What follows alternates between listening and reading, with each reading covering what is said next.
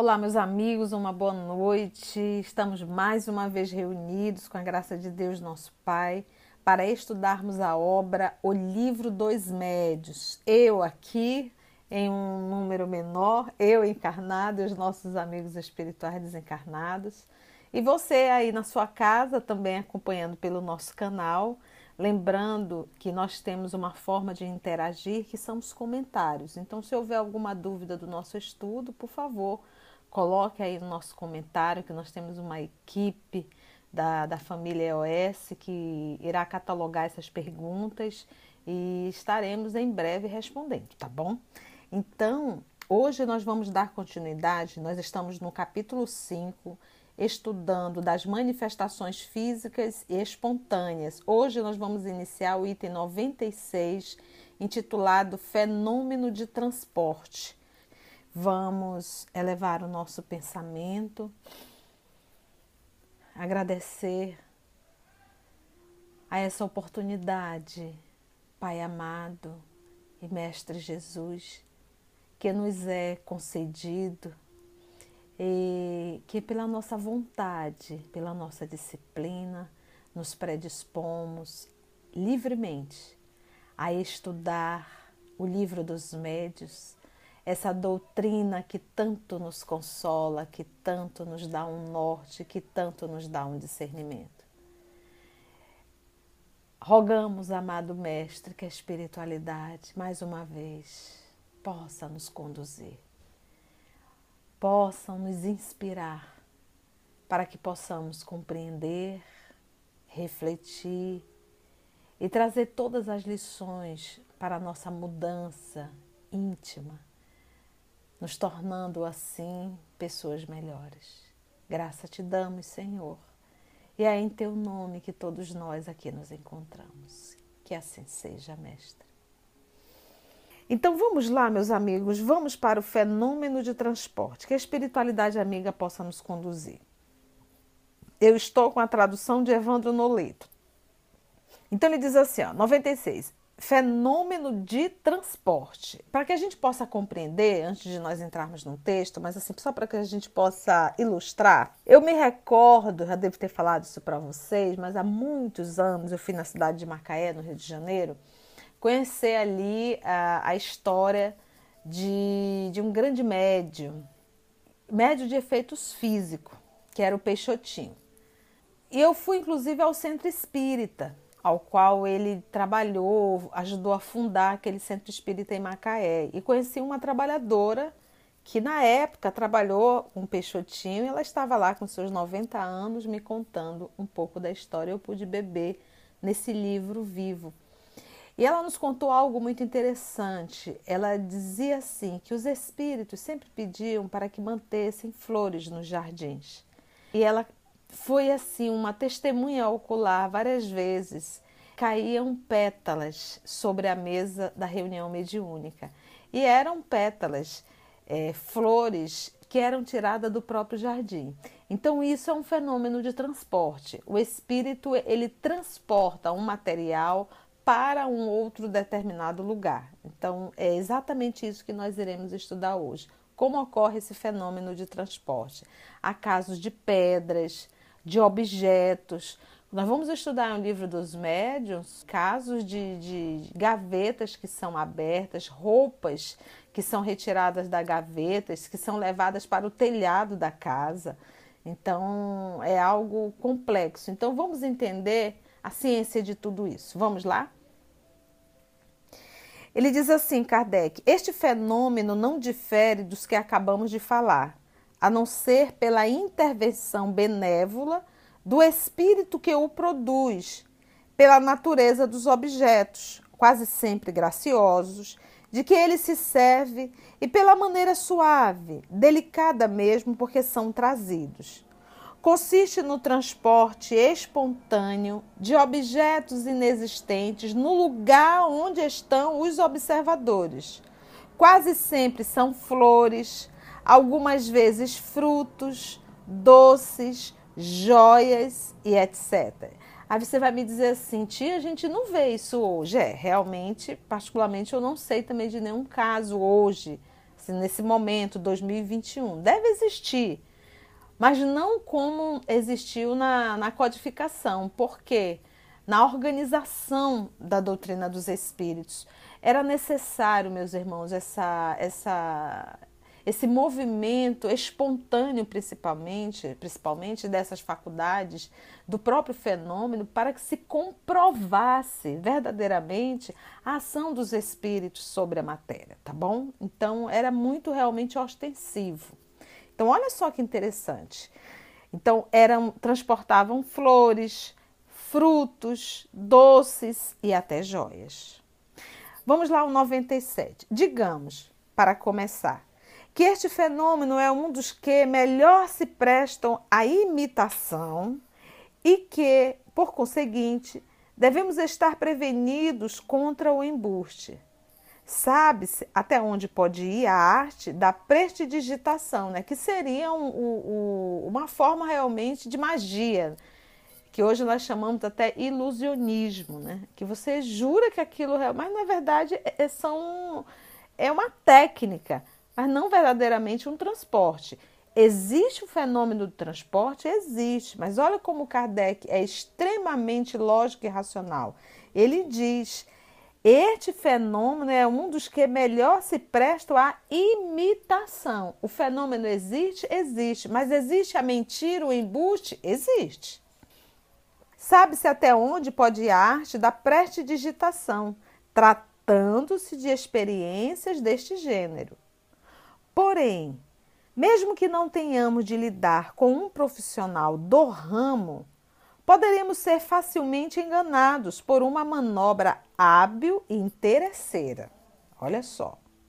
A melhor de todas as garantias se acha no caráter, na honestidade notória, no absoluto desinteresse das pessoas que obtêm tais efeitos, porque se a pessoa começa a cobrar.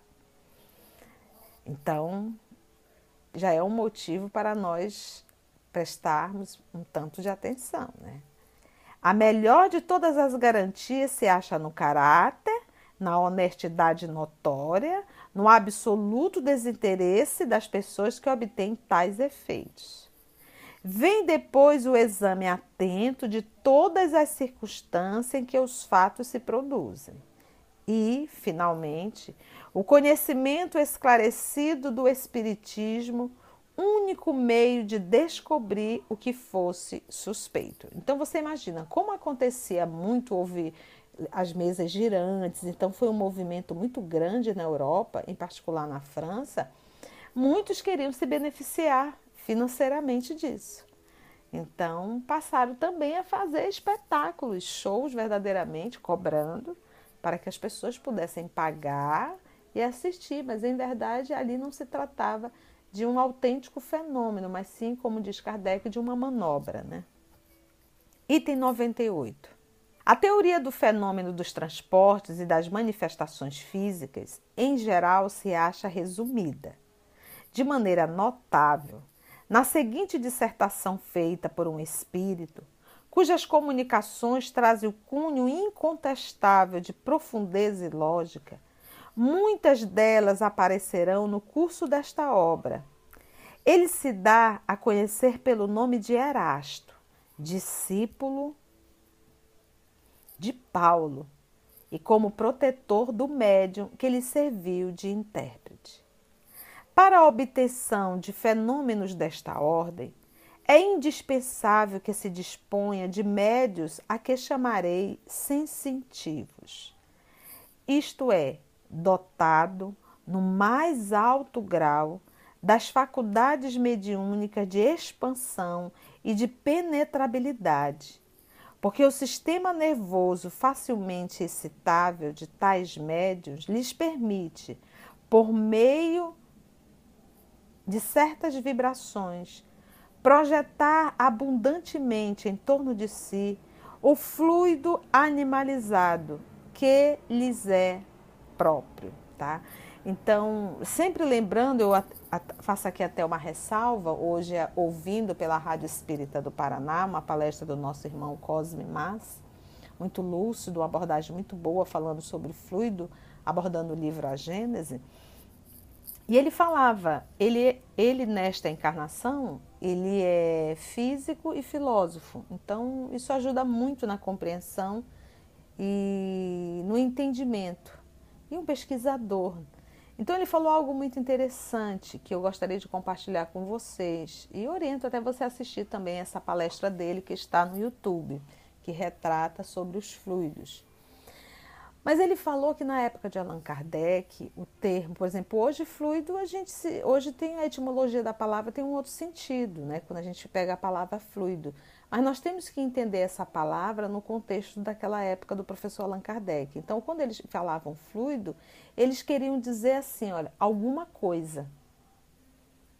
É algo que não sabe o que que é. Então vamos chamar de fluido. Então tudo aquilo que eles não conseguiu explicar, ele chamava de fluido. É um fluido. É como se eu dissesse, é, é uma coisa.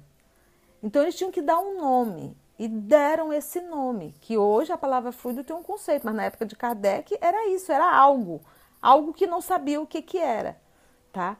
E, e isso realmente a gente estudando com essa atenção, com, com, esse, com essa interpretação, a gente vai começando a entender uma série de abordagens, não só do professor Allan Kardec, como também da própria espiritualidade, tá bom? Então, vamos lá. Então, ele diz que esse médio ele tem uma característica de projetar abundantemente em torno de si próprio esse fluido animalizado, ou seja, é do próprio médio, que eles é próprio, isso que ele diz, é próprio do médio, é um fluido, é esse algo tá? que nós vamos chamar de fluido, que ele, ele consegue projetar o médio de uma forma muito abundante. Por isso que a gente chama que são médios particulares, médio de efeitos físicos, hoje a gente usa muito isso, né? Médio de efeitos físicos, ele tem essa facilidade, como eu vou usar o termo aqui mesmo que, que o Kardec colocou, projetar abundantemente em torno de si o fluido animalizado. E aqui ele abre aspas, que eu acredito que já é aqui o, o espírito ao qual ele nos apresentou ainda há pouco, que é o Erasto. Então vamos ver aqui a abordagem de Erasto. As naturezas impressionáveis, as pessoas cujos nervos vibram a menor impressão, a mais insignificante sensação, as que se deixam sensibilizar pela influência moral ou física, interna ou externa, são muito mais aptas a se tornarem excelentes médios para os efeitos físicos de tangibilidade e de transporte. De fato, o sistema nervoso dessas pessoas as torna capazes para a produção destes diversos fenômenos, em razão de não dispor aquele sistema de envoltório refratário que o isola na maioria dos outros encarnados. Em consequência, com um indivíduo de tal natureza e cujas demais faculdades não sejam hostis à mediunidade, facilmente se obterão os fenômenos de tangibilidade as pancadas nas paredes e nos móveis, os movimentos inteligentes e mesmo a suspensão no espaço de mais pesada matéria inerte. Com mais forte razão ainda se obterão os mesmos resultados se, em vez de um médio, pudermos contar com o auxílio de muitos outros igualmente bem dotados. Então vamos lá. Então, olha aqui, ele fala que a união de vários médios, ele, ele fala do médio que tem uma sensibilidade, ele diz que teria uma facilidade muito, muito maior de se obter os fenômenos de tangibilidade, ou seja, de, de ser tocado, tá? de tocar tangível, e as pancadas nas paredes e nos móveis os movimentos inteligentes, mesmo a suspensão no espaço de mais pesada matéria inerte, imagina você poder levantar uma mesa de madeira maciça, pesada, e eles, eles faziam esse movimento, da mais pesada matéria inerte. Ele diz: com mais forte razão ainda se obterão os mesmos resultados se, em vez de um médio, pudermos contar com o auxílio de muitos outros igualmente bem dotados. Então, imagina dois, três médios de efeitos físicos partindo desse princípio aqui, do que ele falou ainda há pouco, próprio Erasto, quando ele diz assim, olha, por meio de certas vibrações, projetar abundantemente em torno de si o fluido animalizado que lhes é próprio. Então imagina várias pessoas com essa capacidade projetando em torno de si esse fluido animalizado. Então ele disse que se unisse vários médios de efeito físico, poderia fazer um movimento muito maior. Mas vamos lá. Então ele diz assim: mas da produção de tais fenômenos, a obtenção da variedade de transporte a grande distância, porque neste caso, não só o trabalho do espírito é mais complexo, mais difícil, como ele ainda se vê na contingência de operar por meio de um único aparelho mediúnico. Então, olha só, olha que informação. Então, para movimentar os objetos dentro de uma sala, levantar uma mesa, descer, pode ser utilizado esse fluido, vou usar o termo, animalizado de um médio e pode utilizar de vários médios. Para o fenômeno do transporte, de levar um objeto de um lugar para um outro lugar, aí ele diz aqui, isso que está falando é Erasto, ele diz assim: o trabalho do espírito é mais complexo, é mais difícil, como ele ainda se vê na contingência de operar por meio de um único aparelho mediúnico, já que se torna impossível o concurso simultâneo de vários médios para a produção do mesmo fenômeno.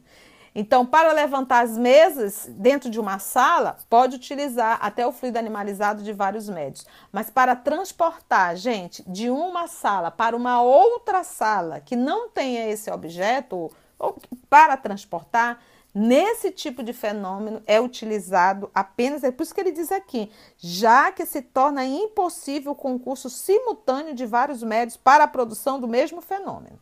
Ao contrário, a presença de algumas pessoas antipáticas ao espírito operador pode entravar radicalmente a sua ação.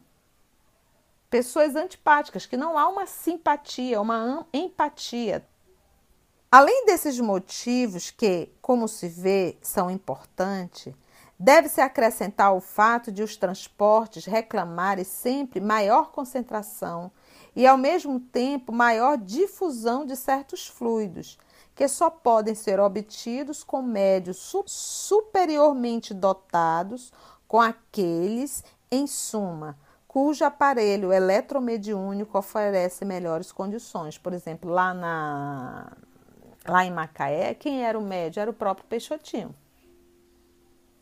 Ele era o médio né, de efeitos físicos. Em geral, os fenômenos de transporte são e continuarão a ser extremamente raros. Tá vendo, gente? Então, não, se na época de Kardec já era raro, imagina hoje. Mas existem, existem. Aqui, aqui em Manaus mesmo, nós tínhamos, é, eu soube de uma residência, que inclusive ninguém conseguia morar na residência, foi inclusive agora demolida a residência, porque ninguém conseguia morar. Atiravam-se pedras. Lembra do nosso estudo da semana passada? Nós fizemos na Revista Espírita. A Revista Espírita aborda, o Livro dos Médios também abordou. Em que jogavam-se pedras, gente, pedras. E, e, e algumas pessoas pegaram essas pedras e foram fazer pesquisas detectaram que não eram nem daqui de Manaus. E não tinha quem conseguisse morar. Então, existe, existe, mas é, realmente é muito raro. Então, se, se nós tivéssemos um Kardec aqui, ele com certeza teria evocado esse espírito para saber do que, que, se tratava, né? Mas eu, eu não fui à casa, só passei pela frente da casa, mas acontecia. Várias pessoas me confirmaram esse fenômeno, tá bom? Então, em geral, os fenômenos de transporte são e continuarão a ser extremamente raros. Não, não preciso demonstrar, porque eles são e serão menos frequentes do que os outros fatos de tangibilidade. Vós mesmos podeis deduzi-lo com a base no que afirmo.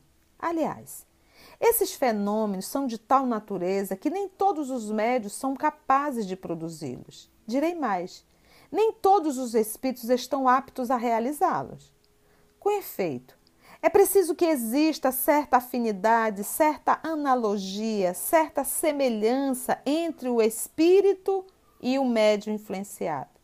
capaz de permitir que a parte expansiva do fluido perispirítico do encarnado se misture, se una, se combine com o fluido do espírito que queira fazer um transporte. Então, olha como a coisa é intricada. Lembrando sempre que fluido não é um líquido, tá, gente? Fluido aqui era esse algo que não sabia dizer o que era e que Kardec chamou de fluido, tá? E ele disse que é necessário que haja essa combinação, esse fluido perispirítico, que ainda há pouco, logo no início, o, o próprio Erasto, ele utilizou o termo, deixa eu só voltar lá um pouquinho. É indispensável que se disponha de médios a que chamarei sensitível, isto é, dotados do mais alto grau das faculdades mediúnicas, de expansão e de penetrabilidade, porque o sistema nervoso facilmente excitável de tais médios lhes permite, por meio de certas vibrações, olha aqui, ó, projetar abundantemente em torno de si o fluido animalizado que eles é próprio. Aí aqui ele já utilizou o termo perispírito, né? Que é, do, é a própria expansão. É preciso que exista certa afinidade, certa analogia.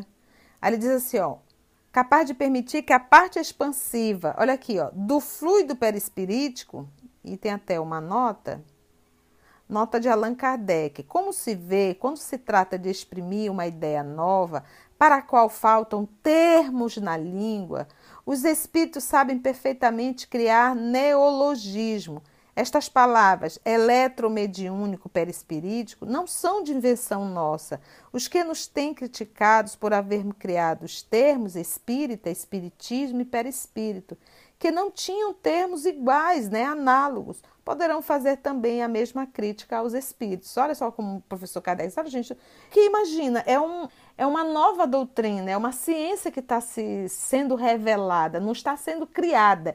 A ciência espírita sempre existiu, os fenômenos sempre existiram, mas elas estavam agora sendo reveladas e era necessário ter nomes. O próprio termo fluido, realmente, se a gente for parar para pensar, mas eu achei, eu achei muito legal isso que o Cosmo Márcio falou. Na época não se sabia o que era e não se sabe. Então, se não se sabe, a gente chama de coisa. Chamar de coisa é complicado. Então, se, se chamou de quê? De fluido. Então, olha só, aqui ele vai dizer, ó, como se vê quando se trata de exprimir uma, uma ideia nova para a qual faltam termos na língua, os espíritos sabem perfeitamente criar neologismo, tá? E é, é muito interessante isso aqui, muito legal. Deixa eu só voltar aqui, que é uma nota de Kardec. Então, olha só, expansiva do fluido, do fluido perispirítico, do encarnado, se misture, se una, se combine com o fluido do espírito que queira fazer um transporte. Ele diz: esta fusão deve ser tal tal que a força resultante dela se torne, por assim dizer, una. Do mesmo modo que, agindo sobre o carvão, a corrente elétrica produz um só foco, uma só claridade. Por que essa união, essa fusão? Perguntareis. É que, para a produção de tais fenômenos, faz-se necessário que as propriedades essenciais do espírito motor sejam aumentadas com algumas das propriedades do médium. É que o fluido vital, a vitalidade do corpo físico, indispensável à produção de todos os fenômenos mediúnicos, é atributo exclusivo do encarnado e que, por conseguinte, o espírito operador fica obrigado a se impregnar dele. Dele o que, gente? Desse fluido vital. Por isso que ele chama de uma combinação. Só então ele pode, por meio de algumas propriedades do vosso ambiente, propriedades desconhecidas para vós, ele isolar tornar invisíveis e fazer que se movam alguns objetos materiais e mesmo os encarnados. Gente, olha que coisa louca isso daqui. Então ele diz, lembra que isso aqui não é Kardec, isso aqui é Erasto.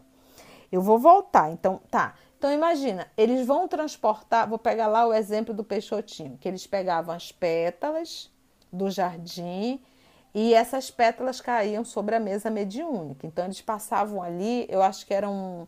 A sala era no finalzinho que eu conheci, o jardim bem lá na frente, do centro espírita. Então tinham três, quatro paredes, tudo fechado. Então a pergunta é: essas pétalas vinham voando, voando, voando, de repente caíam? Não. Elas simplesmente desapareciam, vou usar esse termo, e, e elas apareciam ali sobre a mesa e iam caindo. Mas aqui ele explica, ele diz o quê? O espírito operador fica obrigado a se impregnar dele. Dele o quê? Do fluido vital. Só então ele pode, o espírito, por meio de algumas propriedades do vosso ambiente, do ambiente físico, olha só, desconhecidas para vós, ou seja, nós não conhecemos essa propriedade. Lembra, gente, que nós estamos mergulhados nesse fluido universal. E, e, e, lembra que o termo fluido é porque é algo que não se sabe o que é que foi dado o nome de fluido. Nós estamos mergulhados. E eu gosto de pegar a Trindade Universal de Livro dos Espíritos quando ele fala Deus, Espírito e matéria. É essa a Trindade Universal. Então, essa matéria que nós aprendemos a chamar de fluido está inserido, como ele diz aqui, ó. Só então ele pode, por meio de algumas propriedades do vosso ambiente, o fluido universal é o que nós vamos chamar do fluido primitivo. É o fluido base, é o início de tudo. Os demais é tudo uma transformação desse fluido elementar primitivo, que nós chamamos de fluido, tá, gente? Fluido elementar primitivo. Então, tudo é tudo que é matéria é uma transformação desse fluido. Então, desse fluido existe algo, uma transformação que está na nossa condição física e que o Erasto diz: propriedades do vosso ambiente desconhecidas para vós. Não adianta, a gente não me pergunta que eu também, se ele diz que nós não conhecemos, eu vou lá conhecer. Ele diz: eles fazem o quê? Isolar o material que vai ser transportável. Eles tornam esse objeto invisíveis. Invisíveis. E fazer que se movam alguns objetos materiais e mesmo, até mesmo, os encarnados. E mesmo os encarnados. Movimentar. Aí ele continua aqui, Eracha. Não me é permitido, por enquanto, desvendar-vos as leis particulares que regem os gases e os fluidos que vos cercam. Gente, Erasto está dizendo que ele não tem permissão para desvendar tudo para nós. O trabalho não é dele, seria nosso. Mas antes que alguns anos tenham decorrido, antes que uma existência de homem se tenha esgotado, a explicação destas leis e destes fenômenos vos será revelada, e vereis surgir e produzir-se uma nova variedade de médiuns que cairão no estado cataléptico especial ao serem mediunizados. Vedes assim de quantas dificuldades está cercada a produção do fenômeno dos transportes. Muito logicamente, podeis concluir, tal como eu já havia dito, que os fatos desta natureza são extremamente raros, sobretudo em razão de os espíritos se prestarem muito pouco a produzi-los uma vez que isso requer da parte deles, dos espíritos, a execução de um trabalho quase material, que lhes causa aborrecimento e até fadiga. Por outro lado, e isto é muito frequente, o estado do próprio médio opõe aos espíritos uma barreira intransponível, apesar da energia e da vontade que os anima. Então, por isso que é um fenômeno muito raro muito raro, porque além, da, além de provocar ser um trabalho extremamente material para o espírito, provocar inclu, inclusive um cansaço, ainda tem a própria dificuldade do médio, né? Como ele diz, o próprio médio opõe aos espíritos uma barreira intransponível, apesar da energia e da vontade que os anima. O médio até tem vontade, mas ele encontra ainda a barreira aí a nível de dificuldades. Então a gente vê que não é algo simples, gente. É, pois, evidente, e o vosso raciocínio sem dúvida o confirmará, que os fatos de tangibilidade, como pancadas, suspensão e movimentos de objetos, são fenômenos simples que se operam mediante a concentração e a dilatação de certos fluidos e que podem ser provocados e obtidos pela vontade e pelo trabalho dos médios aptos a isso.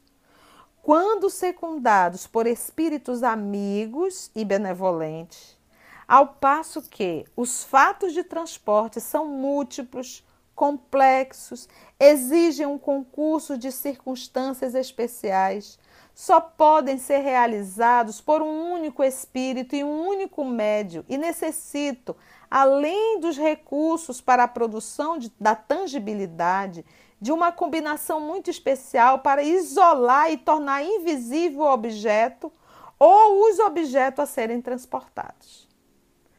Todos vós, espíritas, compreendeis as minhas explicações e entendeis perfeitamente o que seja essa concentração de fluidos especiais para a locomoção e a tatilidade da matéria inerte.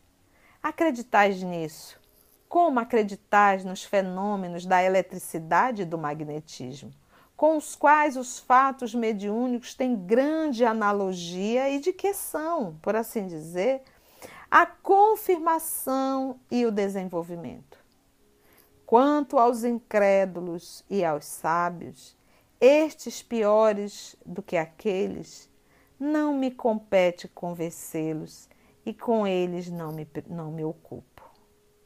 Um dia se deixarão convencer pela força da evidência, pois é preciso que se curvem diante do testemunho unânime dos fatos espíritas, como já se inclinaram diante de outros fatos que a princípio repeliram. Resumindo, os fenômenos de tangibilidade, ou seja, que pode se tocar, são frequentes, mas os fatos de transporte são raríssimos, porque as condições para a produção destes últimos são muito